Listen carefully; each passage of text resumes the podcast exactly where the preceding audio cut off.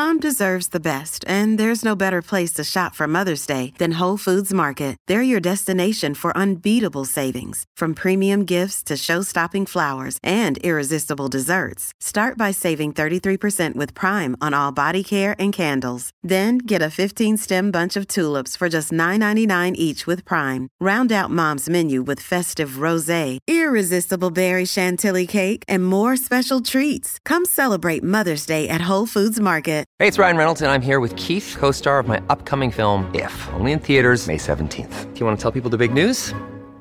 All right, I'll do it. Sign up now and you'll get unlimited for $15 a month and six months of Paramount Plus Essential Plan on us. Mintmobile.com slash switch. Upfront payment of $45 equivalent to $15 per month. Unlimited over 40 gigabytes per month. Face lower speeds. Videos at 480p. Active Mint customers by 531.24 get six months of Paramount Plus Essential Plan. Auto renews after six months. Offer ends May 31st, 2024. Separate Paramount Plus registration required. Terms and conditions apply if rated PG. Many of us have those stubborn pounds that seem impossible to lose, no matter how good we eat or how hard we work out. My solution is PlushCare. PlushCare is a leading telehealth provider with doctors who are there for you day and night to partner with you in your weight loss journey. They can prescribe FDA-approved weight loss medications like Wegovy and Zepbound for those who qualify. Plus, they accept most insurance plans. To get started, visit plushcare.com slash weight loss. That's plushcare.com slash weight loss.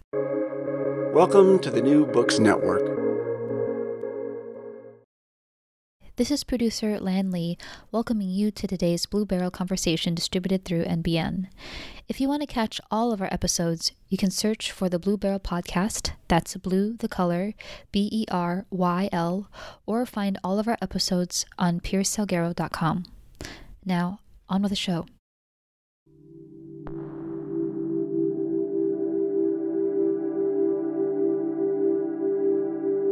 Welcome to the Blue Beryl, a podcast for intelligent conversations about Buddhism, Asian medicine, and embodied spirituality.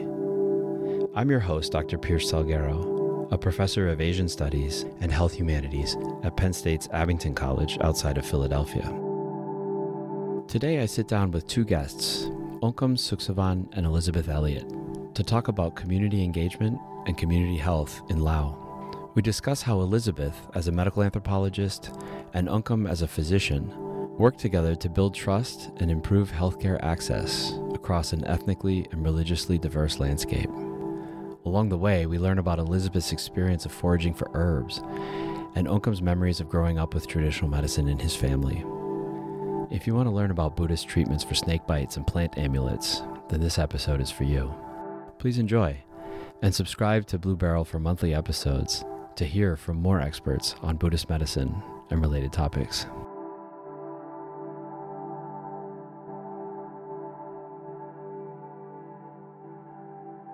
I'm here with Elizabeth Elliott and with Ounkham Souksavanh, and it's my pleasure to welcome you to the Blue Beryl podcast. Thanks for being here with us today. This is the first time we've had two guests on the podcast at the same time. I'm looking forward to chatting with you two. And there's so many intersections between the two of you and what you're working on that I'm really looking forward to exploring. And as this podcast is in the middle of a season where we're talking about all kinds of different connections between Buddhism and health or healthcare, and uh, two of you have very interesting vantage points to talk about that's different than what we've heard so far.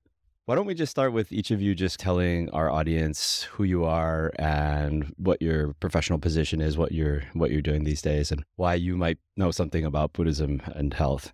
So, my name is Elizabeth, and I'm a medical anthropologist. I have been in Laos or working in Laos on and off for the last 10 years or so. I did my PhD on traditional medicine in Laos with traditional healers. And I also work as an anthropologist within public health. So, I've been working with various organizations and most recently, especially during COVID 19, with WHO and working very closely with the Lao government to develop community engagement initiatives for essential healthcare and also COVID 19 responses with emphasis on trust building. Yeah, great. Thank you. And, uh, and Ounkham, you want to tell us a little bit about yourself? I am Ounkham Souksavanh, a freelance consultant who's doing consultancies for different development organizations, providing technical support to those organizations and their government partners. I grew up in one village in southwestern district situated along the Mekong River, which is about 20 kilometers from the central Vientiane capital. I went to University of Health Sciences in Laos and did my master's degree in health social science in Thailand. I ever worked for the government in 1995 and resigned in 1996. Since then, I have been working with different international organizations across the different sectors in development. Do you want to clarify that you're also a doctor Ounkham, or, or you don't want to mention that so much? He's very humble about it, but he is actually a, me- a medical doctor. Yeah, and I think the qualification as a medical doctor, as a scientist, I still think the knowledge we have is very limited to apply in the development field. I would say that whatever we learn from universities is very little applied to the local context. So, how did you two meet and start working together? So basically, in the middle of the pandemic, I had the chance to start working from a public health perspective on COVID responses through community engagement. And in the very beginning of this, we were developing a research initiative with Lao students and emphasizing like ethnographic research, developing participatory methods, and so on.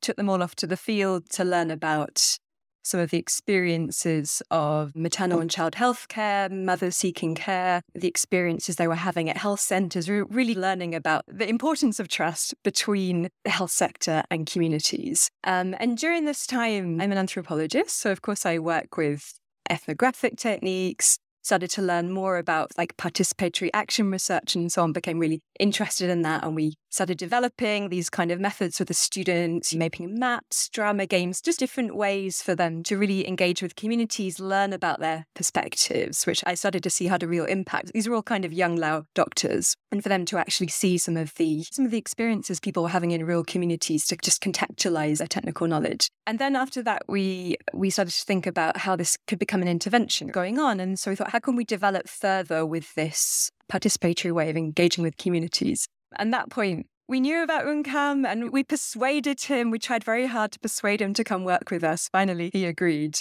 And together we started to develop a community engagement workshop. This time I remember it was lockdown, right? We had our lockdown during April 2021. It was incredibly hot. We are all stuck at home. And I remember having these long phone calls with Ounkham talking about these sort of ideas for activities and brainstorming over how we could start to develop these workshops, which was also done really closely together with a lot of government partners in the Ministry of Health, National Tropical and Public Health Institute, Mother and Child Health Centre. So a really like interesting and participatory way to co-develop the workshops we were doing. And Ounkham was, with all of his experience working with communities, was such a key part of that.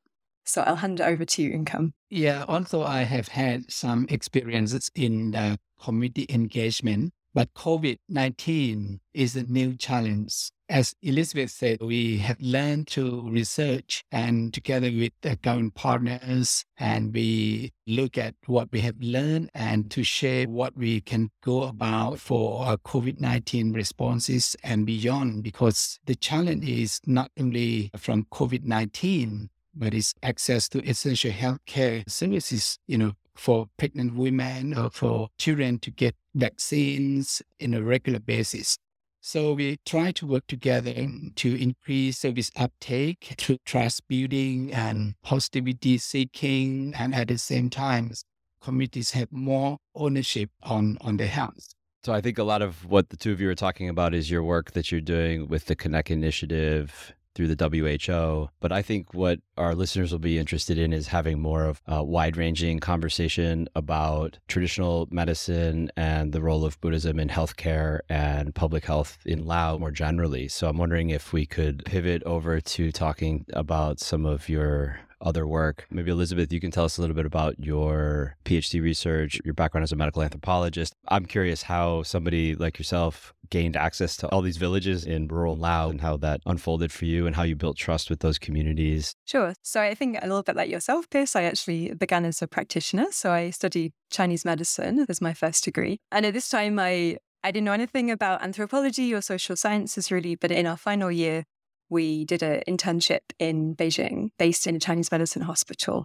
And I think what really fascinated me at this time was just the, the way that people behaved and the way that they approached healthcare. And then I started to learn a little bit and I discovered that what I was really interested in was this thing called medical anthropology, which was so much around culture, healthcare, society, politics, like all of these sort of things that go into people's experiences of healthcare. So eventually after that, I came more into a kind of Southeast Asian perspective. I also went, came well, here to Chiang Mai actually to study Thai massage and practiced for a while. And then this all kind of came together when I started my PhD. I, I don't think I'd ever been to Laos. I didn't know much about it, but it seemed to make sense to me. It was surrounded by all of these different medical influences China, Thailand, Cambodia, Vietnam. And yet there was so little that I could find on it. There was so little research. And yet I also knew it has this kind of huge biodiversity, very rural population. So it seemed like the perfect place to come and study traditional medicine. And I think what's really interesting about Laos is that there's so little in terms of written text, both research text, but also medical text, that you don't have anything like in Thailand or India or China, these sort of medical canons with codified forms of medicine. You know, you have the odd book here or there, but it's all very heterogeneous. It's collections of prescriptions. You have palm leaf manuscripts that were traditionally kept in temples. But yeah, it's all very heterogeneous and localized in terms of these being the kind of collection of different lineages of knowledge. So when I first came here, especially after being in China and Thailand, I thought, what is that? Like, where is the traditional medicine here? I was completely confused by it. And then I gradually started to see that actually, it really, it's everywhere. You just have to start to look under the surface a little bit. And because there, there hasn't been this kind of standardized, kind of nationalized medical tradition created in the way that there has been in some other countries. Because of that, but in tandem with that, there is still a lot of rural and individual and local medical traditions re- remaining. So, after lots of stops and starts and figuring things out, I eventually managed to partner with a University of Health Sciences here and got to the south of Laos in, in Champasak. And then I was really lucky to meet the traditional medicine department there, who just have a few people. It's a very tiny department.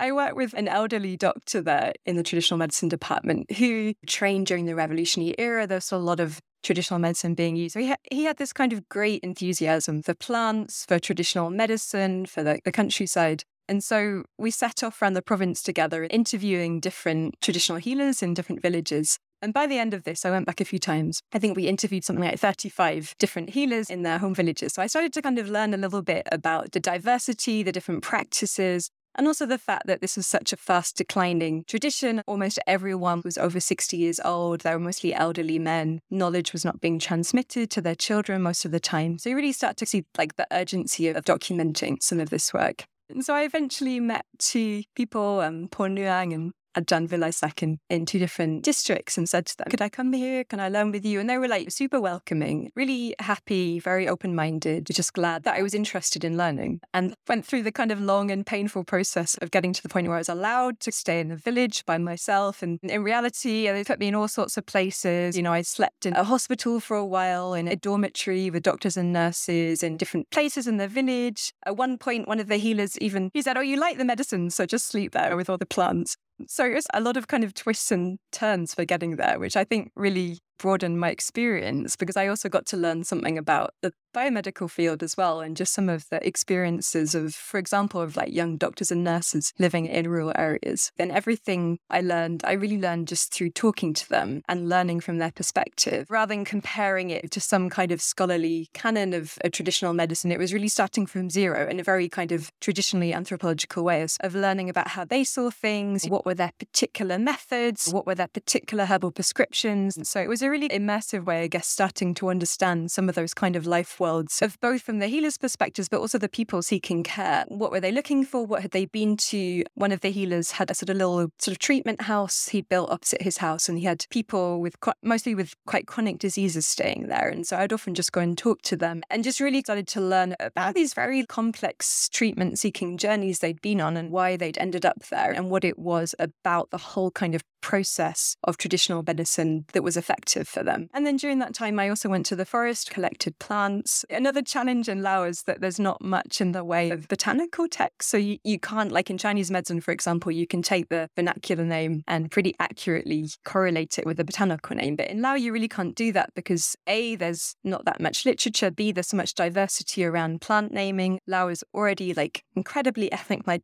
diverse. I mean, I work just with Lao speakers, but even within different areas, areas of the country, different people. They call plants by different names and so on. So, really, the only way to know, I mean, at least according to Latin binomials, it, what the plant is, is to take it to a herbarium and get it identified. So, it's, it's a very kind of laborious process. I'm definitely not cut out to be a botanist, but I felt that it was really important to bring plants into the process because it was like working with plants is such a window in, into just understanding how people think about health. You know, especially in rural Laos, people have such a strong feeling for plants. Everyone has a garden. A lot of Lao food has a lot of different wild plants. And, and so I often found that I would say to people, tell me what you know about traditional medicine. And they would say, no, no, I don't know anything. And then you have lunch with them, you go for a walk together, and then they're saying, oh, this plant is good for this, and this one is for fever. And so it's all of these other kind of windows into knowledge and the way people thought about plants and thought about health started to open up as well.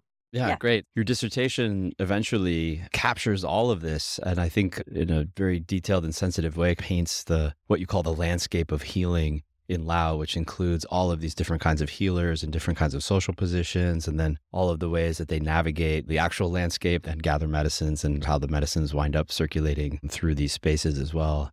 So, Elizabeth, just for our listeners, can you quickly give us a, a, sense of the Lao landscape? And also just to appreciate the ethnic diversity of Lao. It's just a relatively small country with just literally dozens of different ethnic groups, speak different languages, different cultures, different clothing, obviously different medicinal knowledge. So Laos is a landlocked country. It has land borders with China in the north, with Thailand, with Myanmar, and Cambodia and Vietnam. So it's really the sort of crossroads or linking point between these surrounding countries. And was also there were also, of course, a lot of historical trade routes going through this area. But geographically, it's a very mountainous country. And you have the Mekong River, which runs from north to south. That's a mostly lowland area, which has traditionally been the, the paddy rice cultivation area and also home to the ethnically Lao people from the Lao Thai ethno linguistic group who primarily speak Lao. In the northern area of the country, it's very mountainous and also along the eastern border towards Vietnam and the highlands of the south. And within these areas, again, there's a yeah, there's a lot of mixing of different ethnic groups. Four major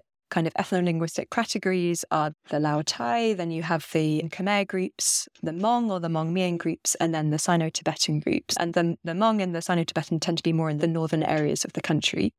It seems like your story of this long winding road that you took and all these different kinds of places that you wound up sleeping and people that you interacted with, really observing all of these different facets of the Lao healthcare landscape, that you got to see everything from the inside in that way.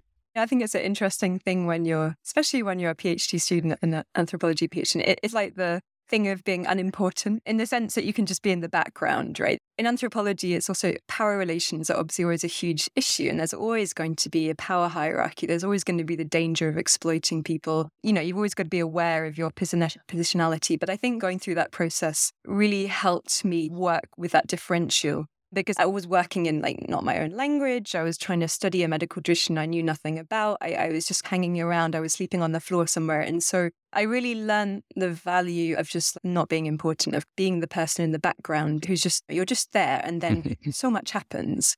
And if you're not there, you, don't know, right? You don't know that people, somebody turned up at six o'clock in the morning for, you know, for medical treatment. So on that note, let me ask you, and correct me if I'm saying something wrong, but you are a white British woman with red hair. And what I'm curious about is the difference maybe between Laos and Thailand, because I know for a fact that in Thailand, there are various government policies that actually restrict the teaching of traditional medicine to foreign people.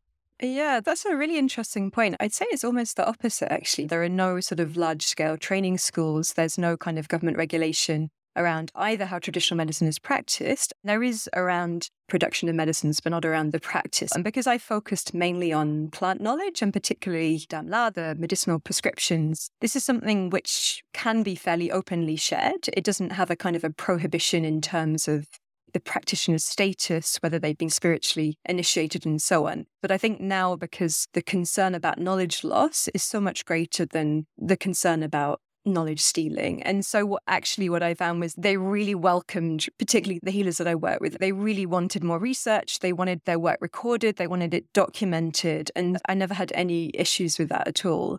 I think that says something about Lao people. It w- probably would have been different depending on the ethnic group that I worked with, but certainly among the lowland Lao and the specific healers that I worked with, it was different. It depends on the category. I mean, if you go into things which are more under classified as magical knowledge, which require an initiation process, then of course I was always really careful. And they were careful what to share with me, but that was more for a kind of concern around safety. You know, was that putting you at risk of spirit possession or madness or all the kind of issues that people talk around. If you use certain practices without being initiated and without kind of following certain prohibitions. But it, it, the concern about that was not really about knowledge, but it was about safety in a sense. And so it is not a, it's not a controversial subject to work on. I think people were more worried just about me staying on my own in, in a village. That's what they were worried about. Yeah. Yeah. I think in Thailand, it's really about, it's a question of IP and it's either other practitioners are going to steal the secrets of this particular lineage or something like that. But then there's also a concern at the national level of foreign pharmaceutical companies acquiring Thai plants mm-hmm. or patents for Thai plants. Yeah. So it's interest, interesting the differences there.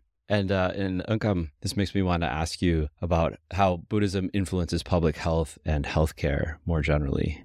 Yeah, I think I see them in parallel actually. A lot of people until they go to to get treatment from health facilities, they also go to get the psychological healing from temples as well. They go to meet monks and they invite monks to do some kind of ritual. I don't know how to explain, but it really gives rise to better feeling, spirituality, and people feel better since we believe in karma, and the karma really helps people calm people down and to accept what was happening to them. And this belief in karma is the is a core for people. You know, they can accept, they can learn how to live with the disease. For example, cancer when they are in a terminal state. For example, they go to to temple and meet with a monk who they trust and then they they get advice about karma and everything happens now is because of the previous action the previous karma. So these kind of things helps a lot Psycholog- psychologically and people can can die peacefully i would say. This is what i can think of. Yeah. And Elizabeth, I'm wondering if you had any examples from your fieldwork that you wanted to bring up about that.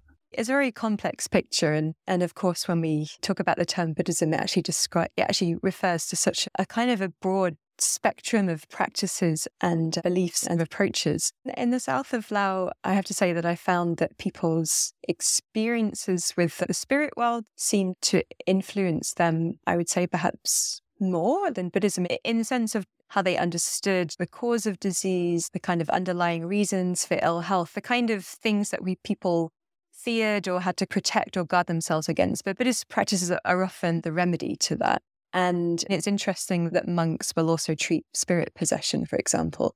And I mean, they, yes, it's Buddhist in the sense that it often comes through the monastic line. And there are not, that I know of, that many monks now practicing medicine. I think there were many. There were a lot more in the past. Now you find it from time to time in some temples, but much, much less commonly. So I didn't interact with them especially. And also, I think being a woman is also a more complex issue. But in terms of their actual practices, I mean, if you look at some of the principles of how their medicine worked and how it was effective, really draws on the complexity of the local cosmologies, especially in the south of Laos, where you have, as you say, animism, Theravada Buddhism, the Khmer influence, the sort of underlying kind of Hindu or what you might call kind of Brahmic practices. So it's like, it's, on the one hand, I don't want to use the word synergistic way, the sort of very layered or full picture of the sort of religious or spiritual backdrop. But in terms of how the healers practice, they use Buddhist principles to protect them. And so it's really important for, or at least particularly the Moya that I worked with, but in general, that they are practicing Buddhists, that they follow certain precepts, both the basic five precepts, but also other ones that apply to monks, that they don't charge money for their medicines, that they they are certain kind of regulating principles in the way that they treat people and the way they collect plants and so on. But in order to protect them, to protect them from harm, to protect them from attack by spirits, by sorcery, sorts of kind of spiritual dangers, they, they had to morally and ethically regulate their practice through certain Buddhist principles. So the way that I see it fitting together. Families have a lot going on. Let Ollie help manage the mental load with new cognitive help supplements for everyone four and up, like delicious Lolly Focus Pops or Lolly Mellow Pops for kids. And for parents, try three new Brainy Chews to help you focus, chill out, or get energized. Find these cognitive health buddies for the whole fam at ollie.com. That's O L L Y.com. These statements have not been evaluated by the Food and Drug Administration. This product is not intended to diagnose, treat, cure, or prevent any disease.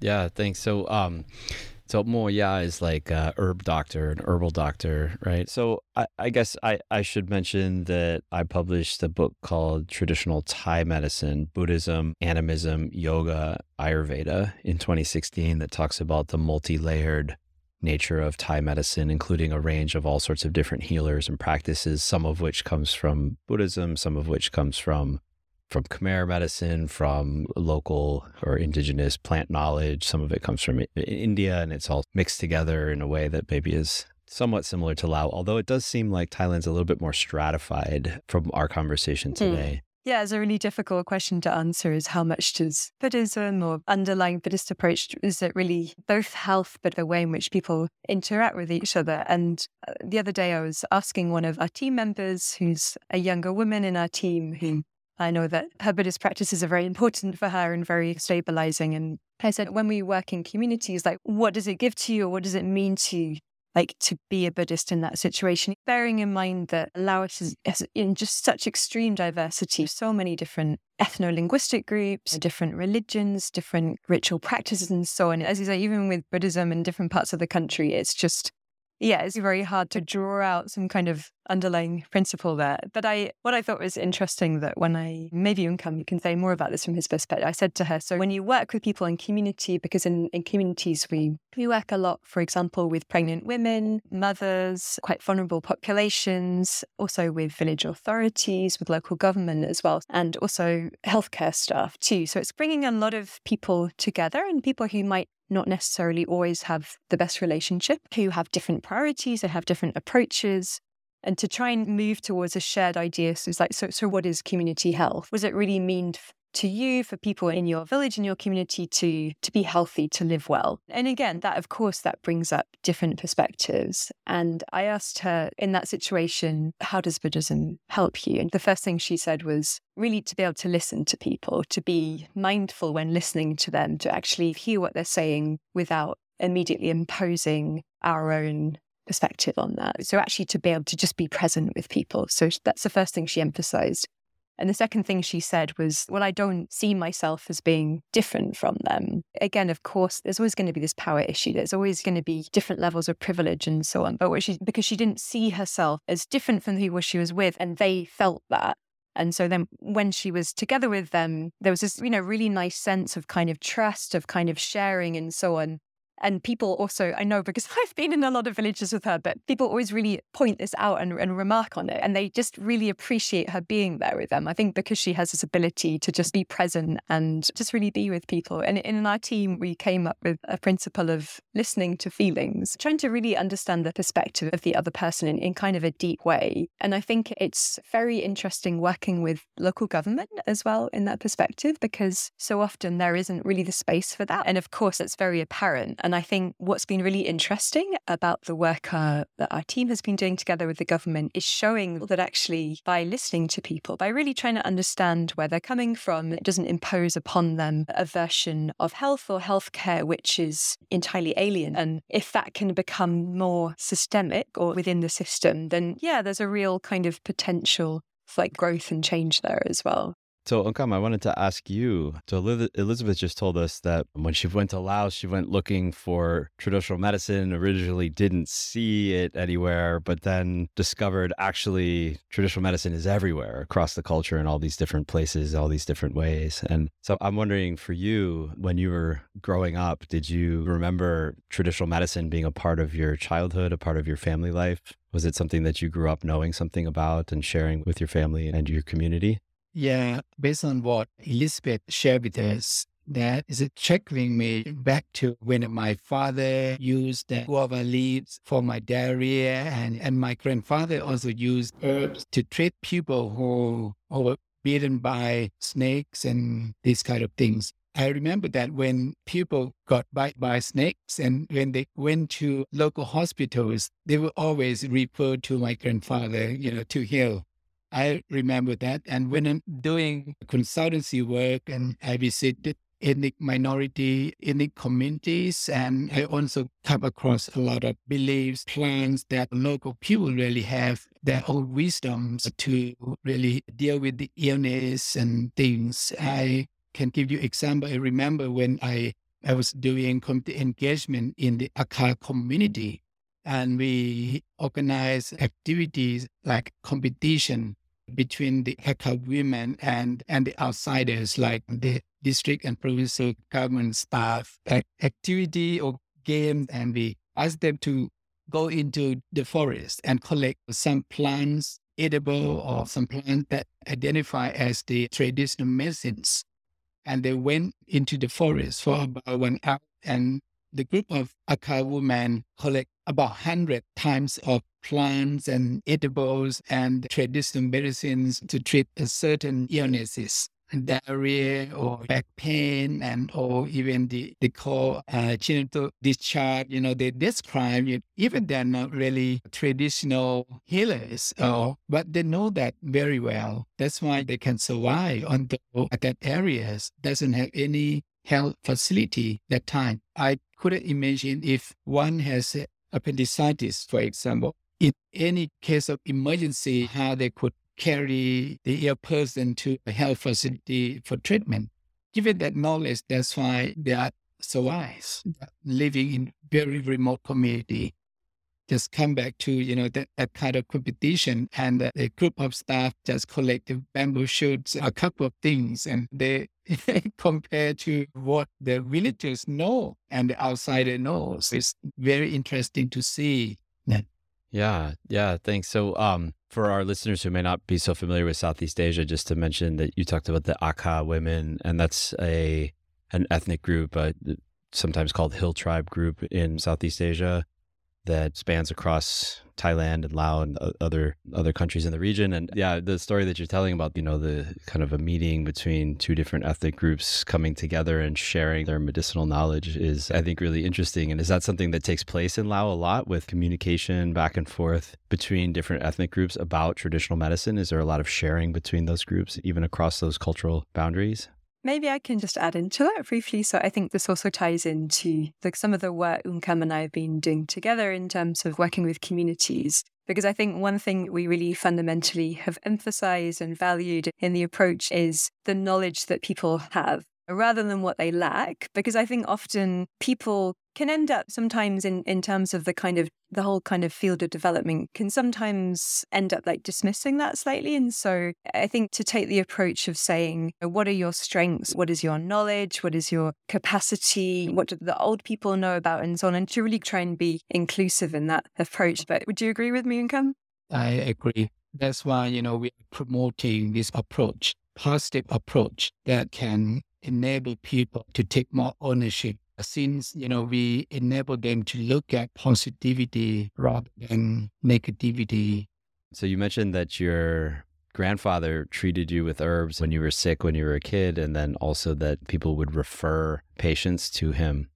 I was quite surprised when I saw a lot of patients referred by local hospital to my grandfather and the medical staff at the hospital also trust my grandfather because of the evidence that he could save a lot of lives. And he's also very proud that villagers respect him and the way he treated people. He gave herb to people to eat, okay? And he kept asking whether the herb is still bitter why chewing and you can sense that.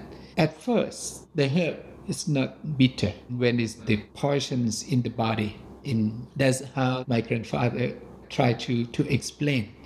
And then he kept giving more and more until the patient feels bitter in the mouth and then he stopped it.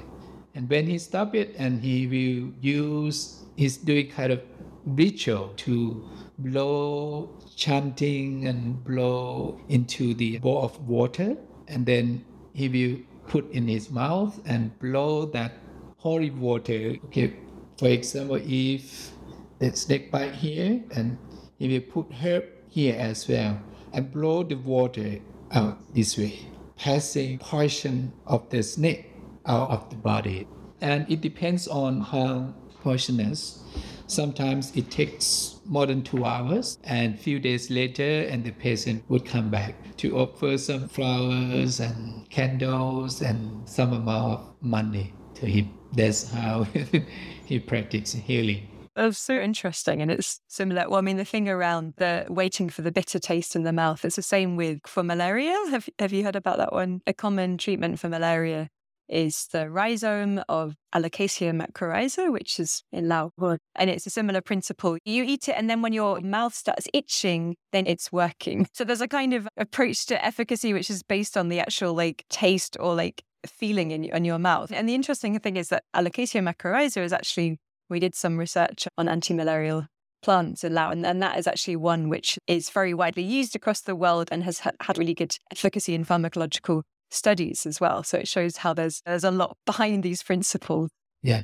And they also use one home for upset stomach. And the head looks like ginger, but inside is very green. And also with the blowing, yeah, I remember I asked um Ajahn Vilas at one time, like when you blow on people, do you blow differently? And he said, yeah, for every condition, it's different. I blow the different kind of principles. And it's really around the mantra, which is used together with the blowing, which it's not mouthed. You don't hear it, but they mutter it or think it. But it's somehow, it's the association of a specific mantra together with the blowing, which at least in the, the way they described to me, which gives it its effectiveness. So it's like a damla. You have the damla, the prescription of the plants, but you also have the prescription of the mantra. And then the blowing is what brings those together because you also also, as you say, blow on the plants as well, blow into the water. It's a very kind of like clear and logical system. But what's interesting is, yeah, that I always, always say to people, so, you know, what do you feel like after he blows on me? And they say, oh, wow, you know, I feel really cool afterwards. It's like the pain gone. So it's like they,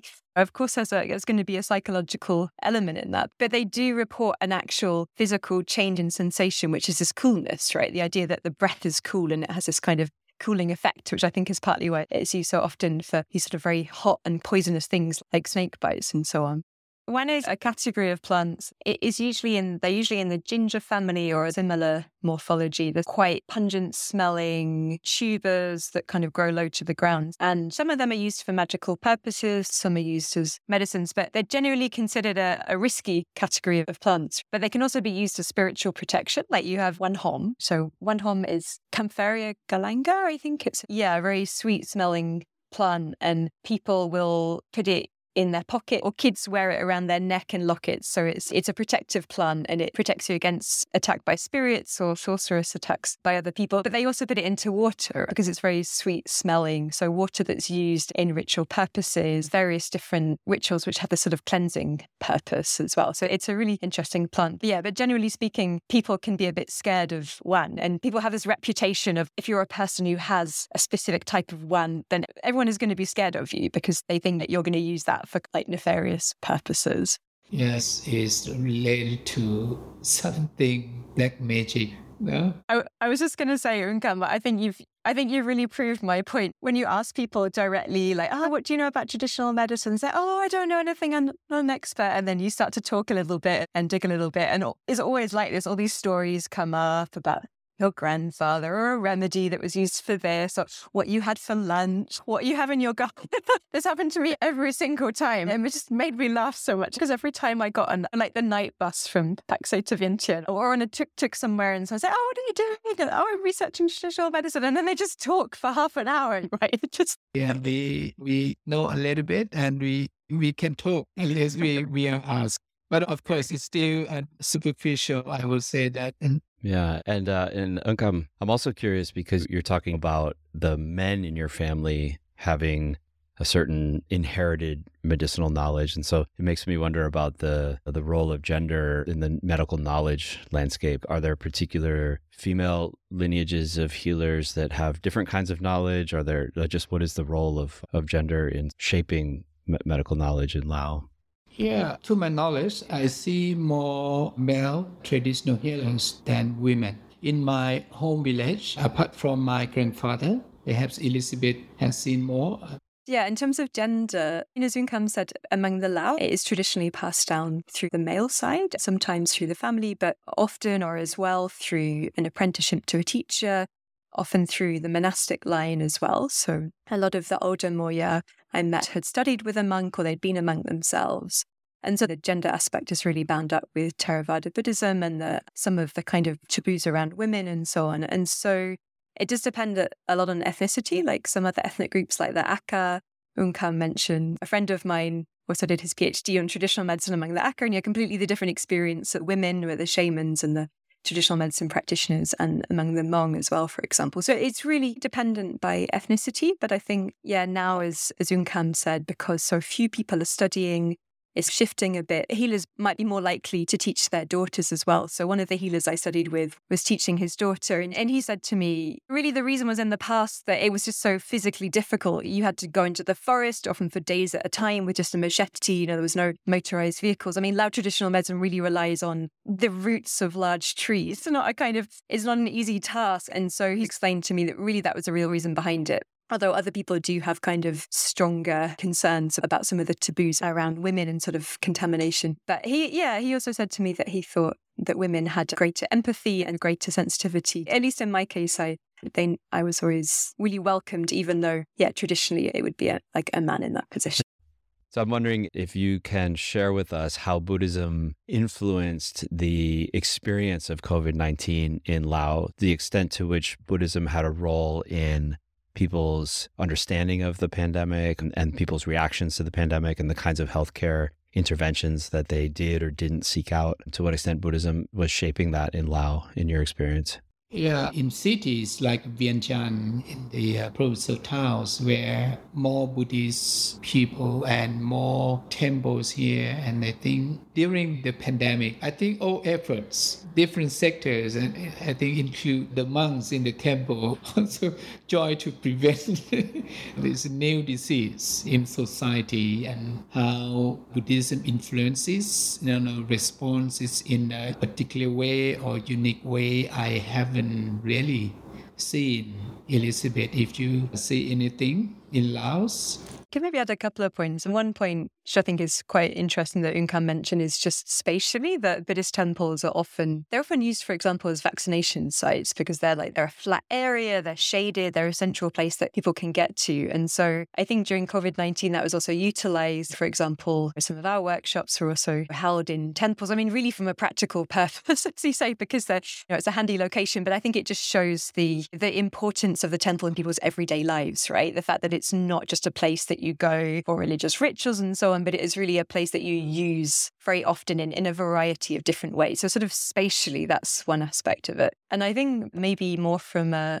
psychological perspective, in Lao, there's, I'm sure the same in Thailand, but there's a common phrase like jayen, to keep a cool heart, to be patient. And in fact, I even called my thesis in a slightly tongue in cheek way, potent plants and cool hearts. And the fact that I was told this all the time, like jayen, jayen, you know, calm down, be patient, keep a cool heart. And it's this ability to manage uncertainty. And whether that comes from, you can denote that as being from Buddhism or not, I can't say. But I would say, as an outsider in, in Lao or as an observer of Lao people, then my observation is that people have a great ability to deal with uncertainty. I think they were already much better equipped to deal with something like a, an outbreak of a new disease because it's just kind of one in a, a line of uncertain situations. But in, in terms of principle of, of keeping cool, of keeping calm, there's an adaptability and a flexibility to it that something comes at you and, you know, you find a way around it. You don't resist it. From my observation, really goes together with this principle of being patient, of keeping a, sort of management of the heart. There's a very, in Lao, probably the same in Thai, there's a very wide lexicon for emotional terms and terms around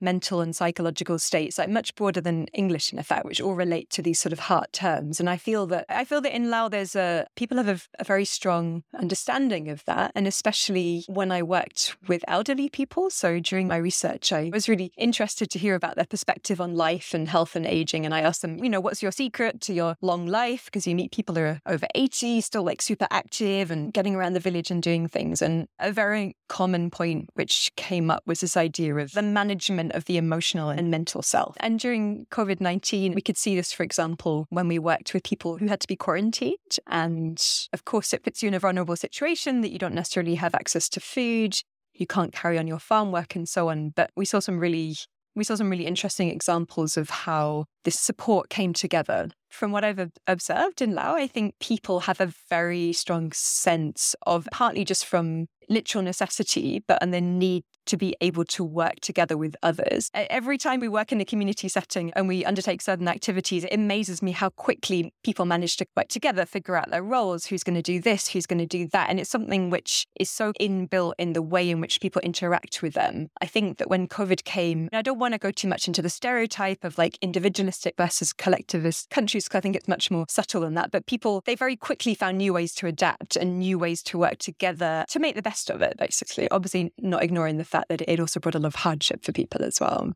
Yeah, great. Thank you. Thank you for that. So, are there resources for listeners who are interested in learning more about Lao medicine? Your dissertation, obviously, yeah. if I mean, publicly available, we'll link we'll link to it, it in is. the show notes. Yeah, it's free online. I'm also working on a on a film at the moment as well, a documentary film. So that hopefully will be on YouTube soon once I finish making it. And that was based on particularly the two healers that I work with, and also the elderly doctor I mentioned. So it's really trying to capture from their perspective and their in their words how they understand medicine, how they approach illness, some of the issues around plant conservation, survival of their knowledge and so on, and a bit around their practices as well, sort of walking in the woods with them, looking at them collecting plants and so on. And in, yeah, in terms of scholarly books, and the only other anthropological book is a book in French, which was based on fieldwork from the 1960s by Richard Pottier, who's a French anthropologist. And what's really interesting is that even though he did his fieldwork before the revolution, and actually I saw a lot of similarity between what he describes in a lot of detail, a lot of the practices that the more I use, which is very similar to what I observed in the last 10 years. But it's quite dense and it's in, in French. So it's maybe not the most accessible. Otherwise, yeah, I mean, for example, I would say it's, otherwise it's really comparative works like your work, for example, which was, of course, super useful for me during my thesis to try and think through particularly some of the, like the comparative and historical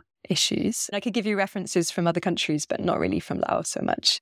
Great. So we'll link to your dissertation, we'll link to the book in French, and we'll also link whenever it's available to your documentary film. And that's really exciting. I'm looking forward to seeing that. I really appreciate the time that both of you spent and the time difference between where I am here in the US and where you are in Southeast Asia made coordinating this a little bit difficult. And I really appreciate both of you spending this time with us and sharing your expertise and your thoughts with us. And uh, yeah, it was great to great to get to know you, Ounkham thank you for participating. And Elizabeth, good to see you again. And uh, yeah, thank you to both of you.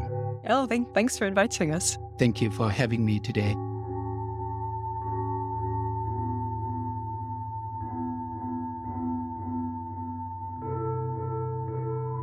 That's it for today from us at the Blue Beryl Podcast. This episode was hosted by Pierce Salguero and produced and edited by me, Lan Lee.